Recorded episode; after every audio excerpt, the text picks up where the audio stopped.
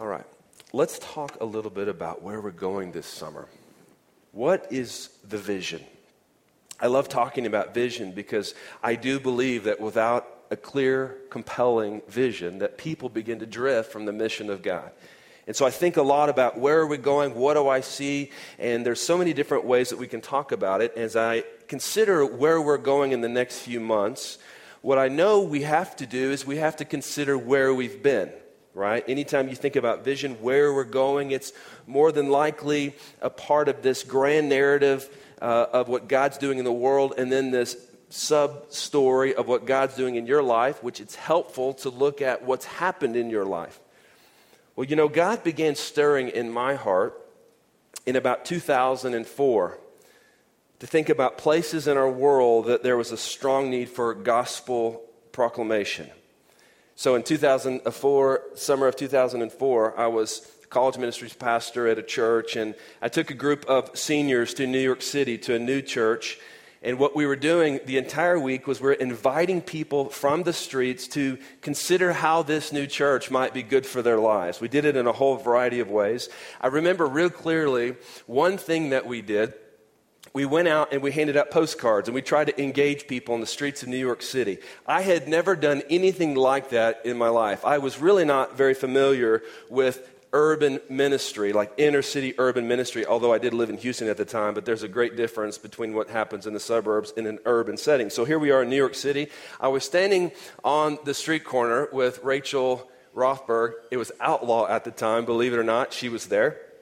And we were handing out postcards to people.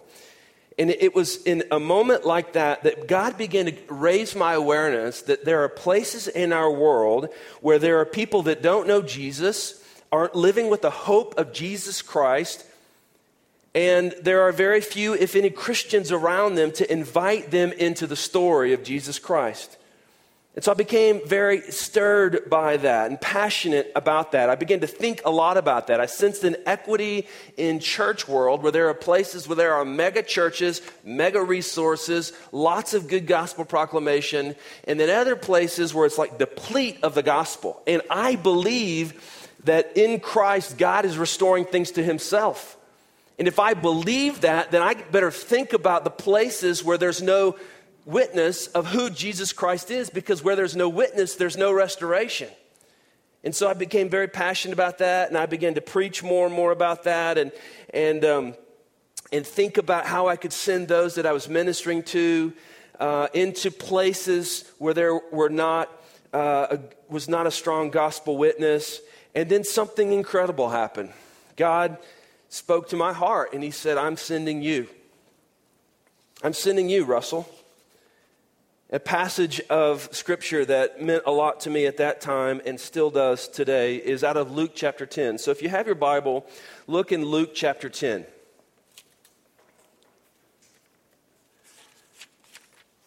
This is a part in Jesus' public ministry where he has the purpose of sending out his followers, some of his closest followers, ahead of him into these villages, and they're going to go and declare that the kingdom of God is at hand. In other words, God's going to work in a way that's unique and special, reconciling things to himself. And so he gathers this group of 72 people together and he tells them that I'm going to send you out two by two into these places. Now, check this out Luke chapter 10, starting in verse 1. After this, the Lord appointed 72 others and sent them on ahead of him, two by two, into every town and place where he himself was about to go. And he said to them, The harvest is plentiful, but the laborers are few. In other words, I mean, that's a little strange to us. Very few of you have a garden, much less crops in your backyard. But in this day, when Jesus is saying these words, it would have been very familiar there is a great resource of opportunity, but there are very few people willing or able to go get that. So the problem isn't the need for work, the problem is the need for workers. So he says, pray to God that he would send out people to work the harvest. And then he really encourages them in verse 3. He says, Go your way. Behold, I'm sending you out as lambs in the midst of wolves. carry no money, no knapsack, no sandals, and greet no one on the road. There's a sense of urgency to what he's saying. What I'm sending you to do will not be easy. Have you ever felt like your Christian faith is difficult to live out? That's why sometimes people claim the name of Christ, but there's no works related to that in public at least because it can be difficult to represent Christ, especially if you're in an area, workplace, a neighborhood where it's opposed and resisted. And in our day, it's not that Christianity is resisted, in this city at least, it's that you trying to convince or give a compelling case for it, that's resisted. Right? Because just chill out, man. That's for you, and I got my own thing going on. What Jesus is saying to these very first disciples, I'm sending you out. It's going to be difficult. Carry no money bag. I'm going to provide for you. No knapsack. I'm going to provide for you. No sandals. Go urgently, minimally, greet no one on the road. In other words, you have got to get after it. And whatever house you enter, first say, Peace be to this house. So this began to stir in my heart in those days prior to the planting of this church. I didn't know exactly where to begin, but I knew I needed to obey. So I began researching places in the world, actually. I didn't even think about Houston at first, because Houston has, uh, from what I've heard, 4,000 plus churches. So we considered really strange places like Dubai, looked at going to Dubai to plant a church. Among English speaking people there, one third of the world's construction cranes are in Dubai. It's developing, lots of money, lots of opportunity, lots of lostness. We also looked at cities like Seattle and Chicago and San Diego, and what would happen would I would literally, we, Jeannie and I would save up a couple hundred dollars, which was tough, especially in those days. We save up a couple hundred dollars. I'd get on a plane, I'd fly to those places, and I would just go to what I found was a popular coffee shop. I'd sit in it, and I'd say, "Okay, God, is this the place you want me to plant a church?" Now, if you ever consider planting a church, that's a really dumb strategy, but you know, that's all I knew to do. I would sit in these coffee shops and I would say, okay, God, is this the place? And I would look around just waiting for somebody to say to me, hey, we've been waiting for you. Here's a million dollars. God stirred our hearts, most of all at that time for San Diego. I began to build partnerships and had a network of growing people that were wanting to be a part there and also from here. And I was in San Diego, standing in a house that I didn't have enough money to rent, but I knew God would provide for. And God spoke to my heart these words Houston needs new churches. And what I realize is that there are a lot of lost people in the shadows of these 4,000 churches. And that the place of greatest need in our city is Inner Loop, without a doubt. So, short time later, Jeannie and I packed up our house without saying much to anybody. We moved into the only home we could find that was big enough that we could rent, and it was a dump at the time, with a very simple vision. We wanted to live near the people we were going to try to reach with the gospel. We didn't tell anybody we were planting a church because I didn't really know if I wanted to, because frankly, I was on staff at a church where I had to show up, preach a message, kiss a few babies, sign a few autographs, and go home. I knew that the work of church planting would be hard. But God had sent us into the city, so we moved into this house. We began building relationships with people that were far from God. And all of a sudden, something incredible began to happen in people that we knew who also were Christ followers. People like Andrew and Susan, David and Cindy, John and Christy, uh, John and Kristen, Jesse and Brittany. God began stirring in their hearts, and there are others of you that are a part of that group. In the very early days, hey, we want to be a part of proclaiming the gospel in word and deed in the inner city of Houston where there's great need.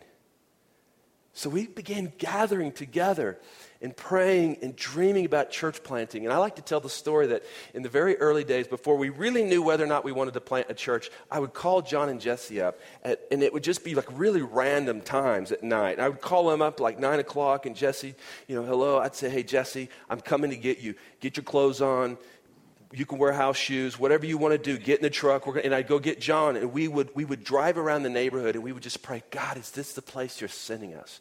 Is this the village for us for this season of our lives as a part of your great, grand plan to reach people with the gospel of Jesus Christ? We had a fledgling group of people some new Christ followers. They began to gather in my living room. And I remember this one evening, a group of 16 people gathered in my living room. And I knew this group of 16 people needed a pastor. So we began talking about does God want us to plant a church? What do you think? And it was an overwhelming, absolutely. Whatever God will do in us, we fully accept and we want to step out on faith. We want to shine the light of Christ in the areas, in the neighborhoods, on the streets of the inner city of Houston. We had no money. I tell people that story all the time. When I resigned from my job, I had no money for church planting. Zero. All I asked them was to give me two weeks. Just give me two weeks, and I just, but I knew God was going to, I knew it. At the time, I had three kids. Since planting the church, and sometimes I forget, but just three weeks prior to launching this church, we had our fourth kid, which is why I look so tired. so God took something that was unthinkable and he's begun something that's no doubt in my mind the beginning of a movement. We decided, though we had no money, our hearts were filled with love for people and a desire to obey the command of Jesus Christ found in Matthew chapter 28. If you're in Luke, flip back to the book of Matthew chapter 28. These are some of the last words of Jesus when he gives a command to his disciples, and he says this all authority in heaven and on earth has been given to me, Jesus. Go therefore and make disciples of all nations, baptizing them in the name of the Father and of the Son and of the Holy Spirit, teaching them to observe all that I've commanded you, and behold, I am with you always to the end of the age. So, as long as there are people who do not walk with Jesus and are not yet restored to the King of Kings and Lord of Lords, you have work to do. I've heard recently from somebody connected to our church these words Russell, it seems like all that we talk about is reaching people outside the church. It seems like you're so focused on people that don't yet know Jesus. And when they were saying that, they were in some ways trying to be critical of me. But I, you could never, ever in your life be, say something that would feel better to me. Because as a church, we care about people outside the church, people who do not yet know Jesus. This is a part of your sanctification, you experiencing the love of Christ in such a powerful way that it compels you to share it with others. We are, in fact, doing the thing that Jesus said we're supposed to do. And the fact that for any church it would be abnormal to care about lostness, that's a problem. So, our church, this group of 16, began to meet on Sunday nights starting in August of 2010. I was still on staff at my previous church. We went from 16 people in a living room to 30 people in a restaurant nearby. Joe Massa, who's here, allowed us to meet in his restaurant and we met there and we just dreamt together and prayed together and we asked this question What kind of church are we going to be? And after much prayer, Jeannie and I, along with several others, stepped out on faith to start gathering on Sunday mornings weekly at the YMCA downtown. That was in about January of 2011. We began gathering in that, and I'll never forget in the midst of that transition, I got a lot of encouraging advice from people. Things like this you're stupid. You're leaving a church with thousands of people to meet in a YMCA with 50. Another. Do you know how hard it will be a plant to plant a church in this economy? I said, Well, I guess if it works, then God did it. You know, Russell, you have a family to provide for. You're an idiot. But God began to do miracles. We experienced in the three years that we gathered downtown many lives impacted by the gospel. The first person baptized in our church was my oldest son, Kobe. And then many more have believed. Some of you have come to Christ in those days.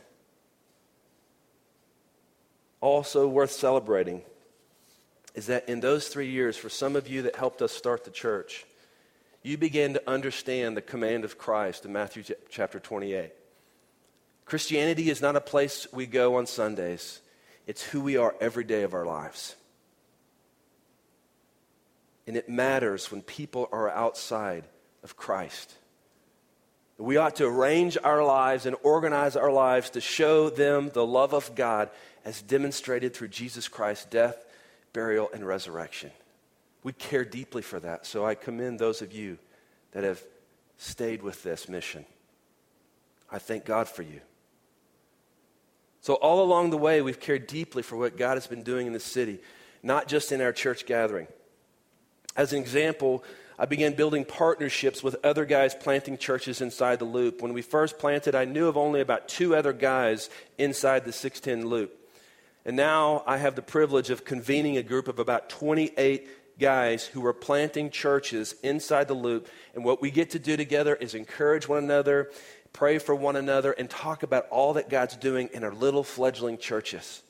You are a part of that. We, as a community of faith, over the course of the last few years, have cared deeply for what God is doing among the unreached people gr- groups in the world, places like Africa and Ecuador. We have a team on the ground working there to share the gospel, and we're seeing thousands and thousands and thousands of people come to Christ because of the work of those people that we support. We care deeply what, about what happens in Ecuador particularly through the work of Compassion International. Many of you sponsor kids in Ecuador, and we are going to send another team in this next year, or either the fall or the spring, so that you can visit your kids you sponsor through Compassion International. We've partnered with missionaries, and we're seeing rapid multiplication. This is what God has done. We've been a church for the city. Probably a year before moving into this building, I met with the principal of this school and I had one question What is your vision? And the second question, How can we support it? Little did I know that God would eventually open up a door for us to gather here for our weekly worship. I would never have guessed when I asked him that first question. And I'll never forget in April of 2014, just a little over a year ago, I told the church that the leadership believes that God is sending us to a new location. We're going to move into the Neartown neighborhood and we're going to plant ourselves and continue to be about the multiplication of the gospel and loving people in the name of Jesus Christ. But something miraculous had to happen.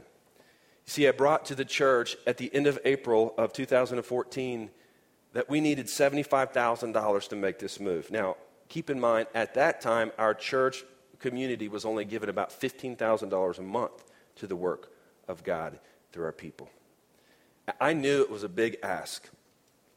And when I stood before those people, I knew it was a lot of money, but I knew that if God wanted us to do it, God would provide for it, which has happened through the entire life of our church.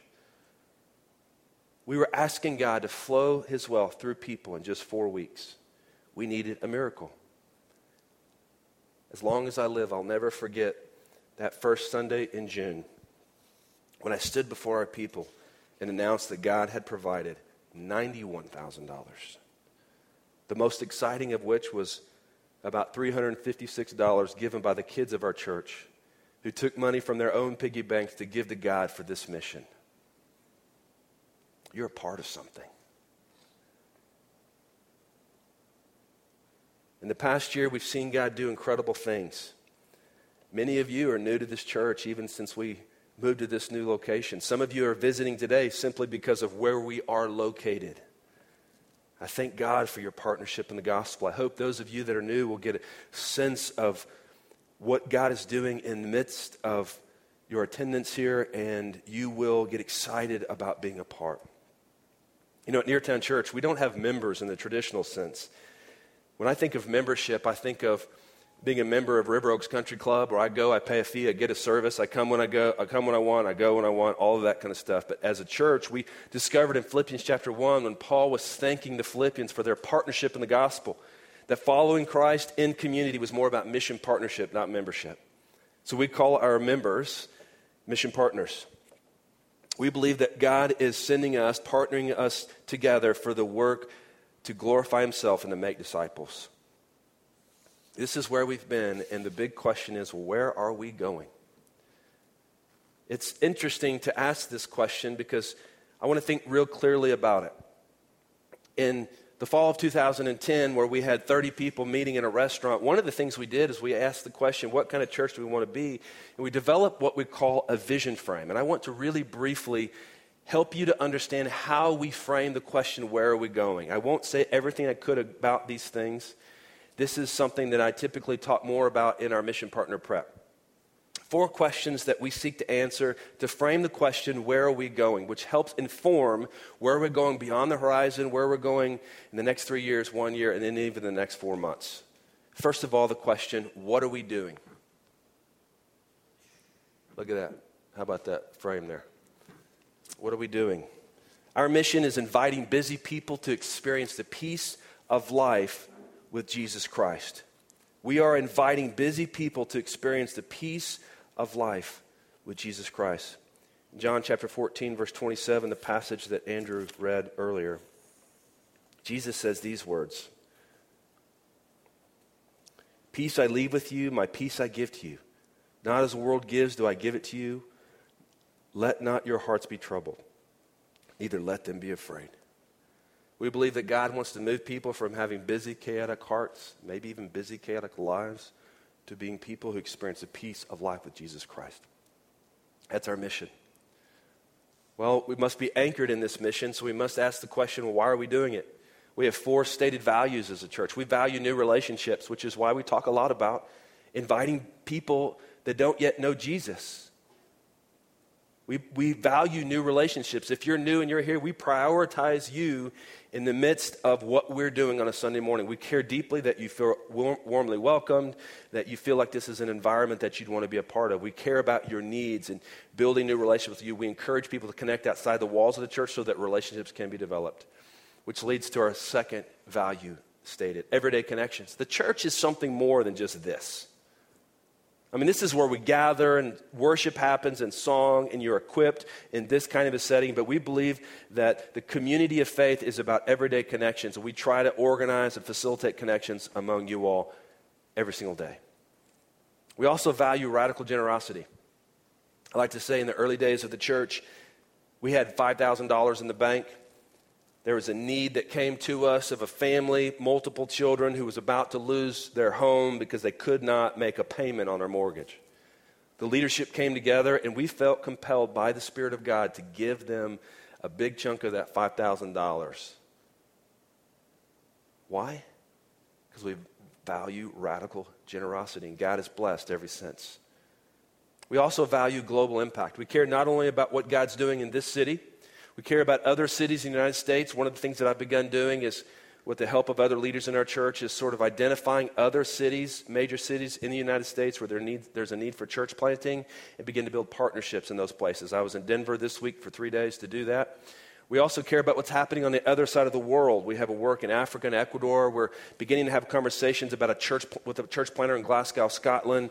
There are places in the world that we care deeply for. Many of you have a heart for places in the world. There's people in our community that care deeply for what's going on in Israel, others, what's happening in other parts of Africa.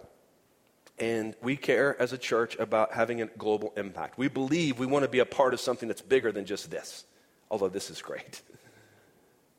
Well, we must have a strategy, so how are we going to do it? The other side of the frame is asking that question, our strategy. We have a very simple strategy two big ideas connect, restore. Double click on connect, you have connect to God, connect to others. So we organize as a church this setting so that you can connect with God through worship and the teaching of God's word.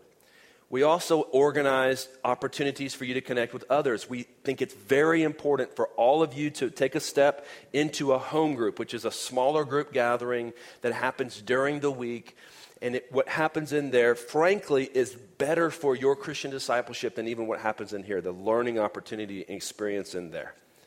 Connect to God, connect to others. Gathering on Sunday morning, and then home groups during the week. And there are other connect to others opportunities too. Other part of our strategy, which is focusing on people outside the church, is restore. Restore local, restore global. Here's an opportunity to restore local. We have a partnership with this church, this school. We care deeply for the principal, the faculty of the school, and certainly the 600 plus kids that attend here. And this Wednesday night, they're having a teacher appreciation banquet. I'm going to be here. They've asked me to do an invocation, which is really incredible if you think about that. I'm going to be praying at the beginning of a banquet in a public school in the center of the city.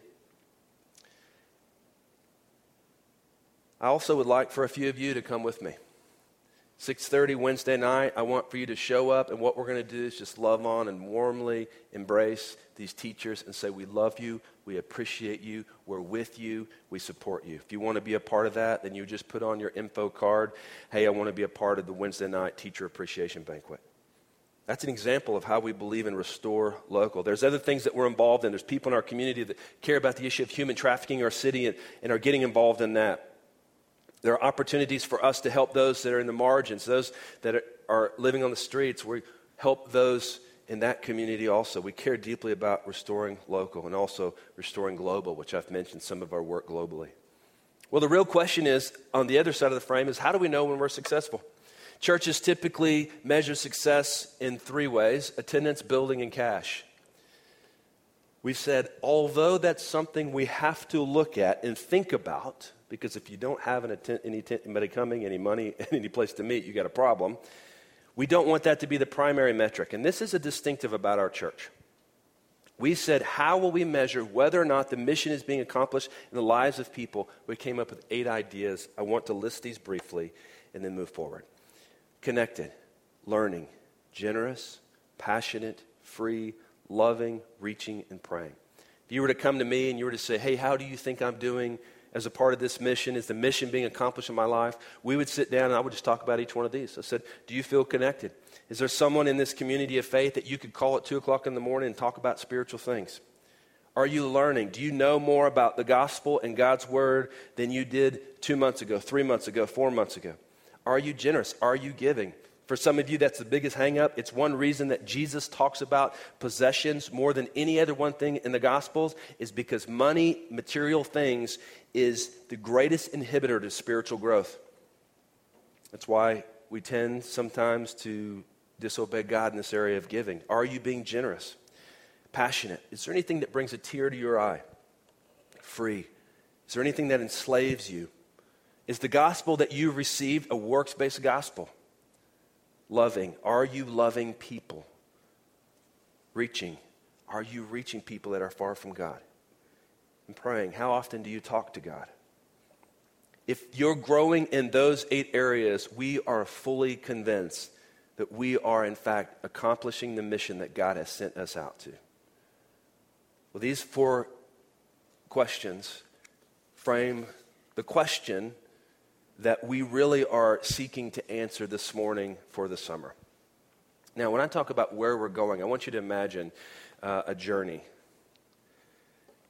And thinking about looking through this frame beyond the horizon. Like it's so far out that we can't even really decide how to talk about it beyond the horizon, what I see, what we see, is that our community of faith will be a spark for Christ centered restoration in Inner Loop neighborhoods. What does that look like? I'm not exactly sure, but I know it's out there. God has done some really, some really incredible things in the history of our church and that have sparked us to move forward. We believe that we get to be a spark of Christ centered restoration in Inner Loop neighborhoods. Well, if you looked a little closer, three, three years, say, down the road? What are the big ideas? Like, what's the background to the big ideas? Well, what we see is a fully developed church planning training residency, which has as a part of it a preaching development program that includes some of you get to participate in. Next Sunday, Matt Parrish, one of our mission partners, not on staff, is going to be bringing a sermon. He's been trained in our preaching residency. We care about raising up people who will be leaders in God's church. I also see in three years multiple locations for Neartown mission partners to gather for worship. We have a budding vision for a work on the east side of downtown. We see global partnerships for Restore Global initiatives being developed. Some of you, God has brought here so that you can lead some of those initiatives.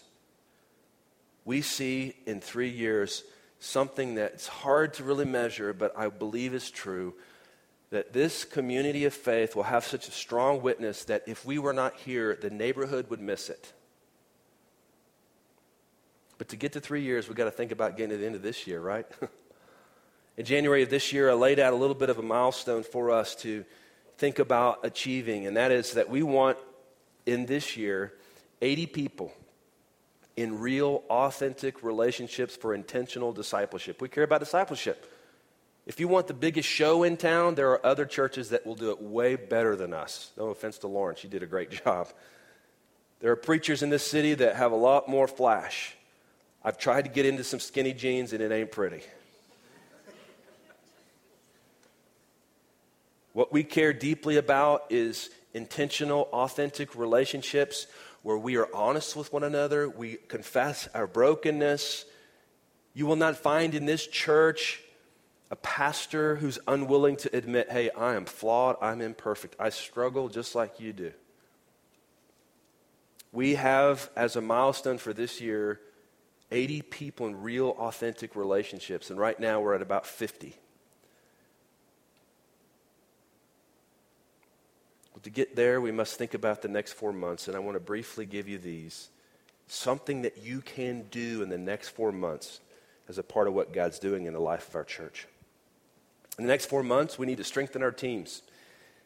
With Andrew's departure from the staff, we certainly have to think about strengthening our staff, but really what we want to think about is in the next four months, everyone serving on a team. If you're new to this church, just so you know, it is less likely than likely that you are going to feel comfortable coming to this church for a long period of time and not put your hands on something serving on a team. I think it's a beautiful thing, it's a way you can connect.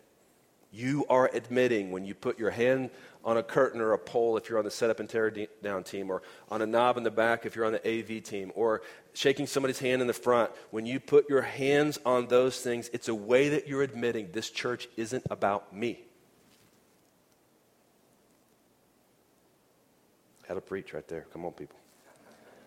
We're going to strengthen our teams this summer. I'm going to focus on it. We've organized what we call leadership pipeline, where we're strengthening every level of leadership in our church and hoping to build a staff to strengthen all of our teams and our people for the sake of accomplishing the mission.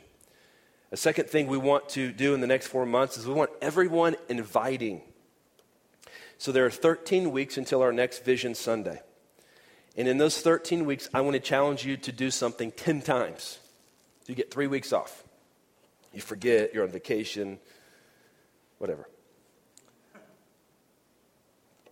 Here's what I want you to do at least once. If you come to church, invite somebody. Invite somebody. If you have a home group, invite somebody. One time, one time a week, totaling 10 times in the next 13 weeks.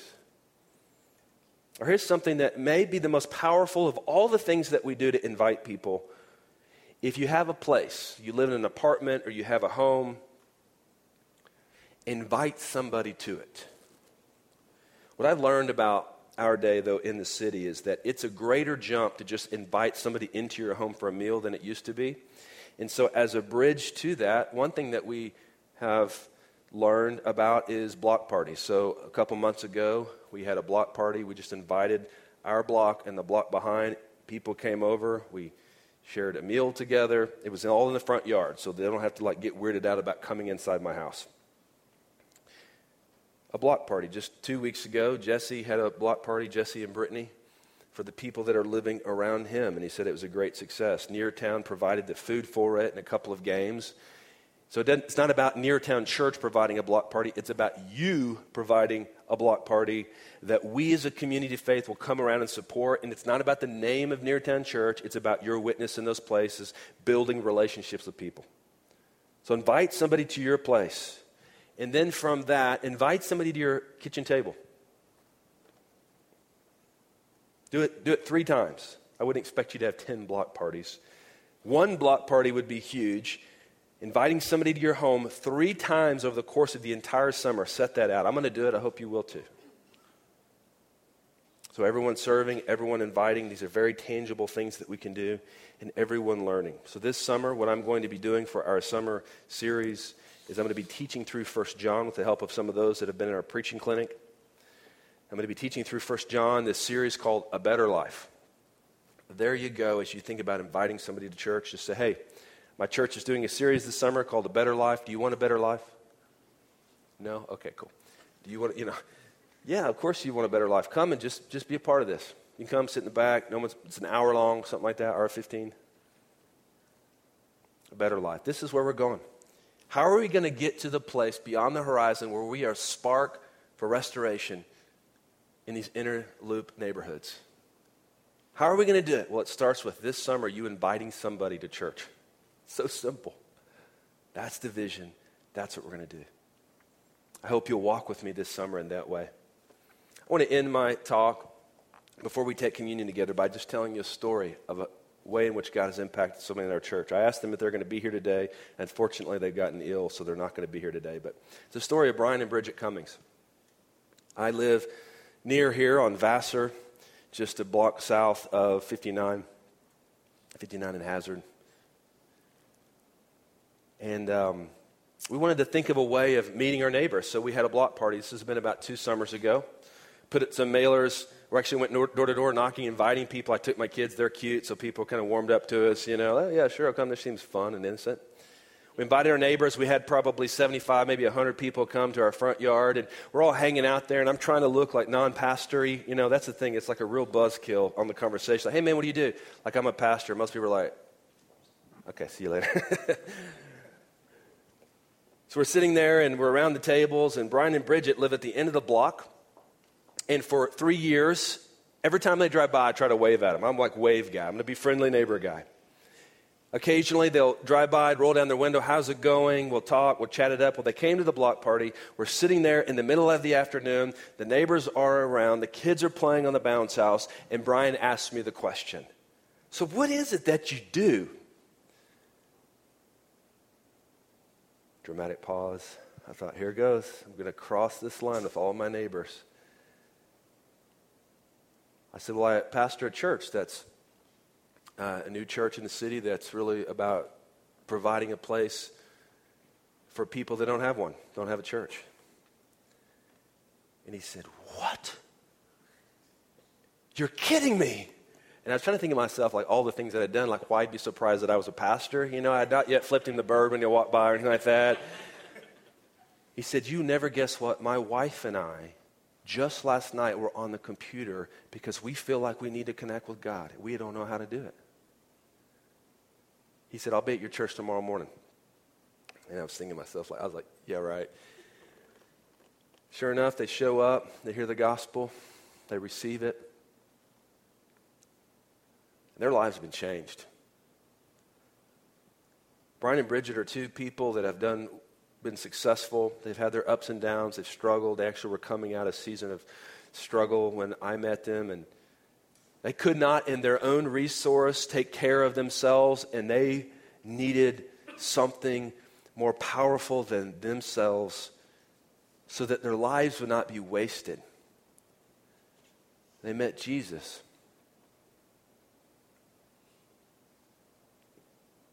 Thinking about the story of Brian and Bridget is so incredible to me. And it makes every effort to lift my hand to wave at my neighbor worth it. When I see Brian now, if you ever see us together, there's one thing that you'll always notice. He always kisses me on the cheek.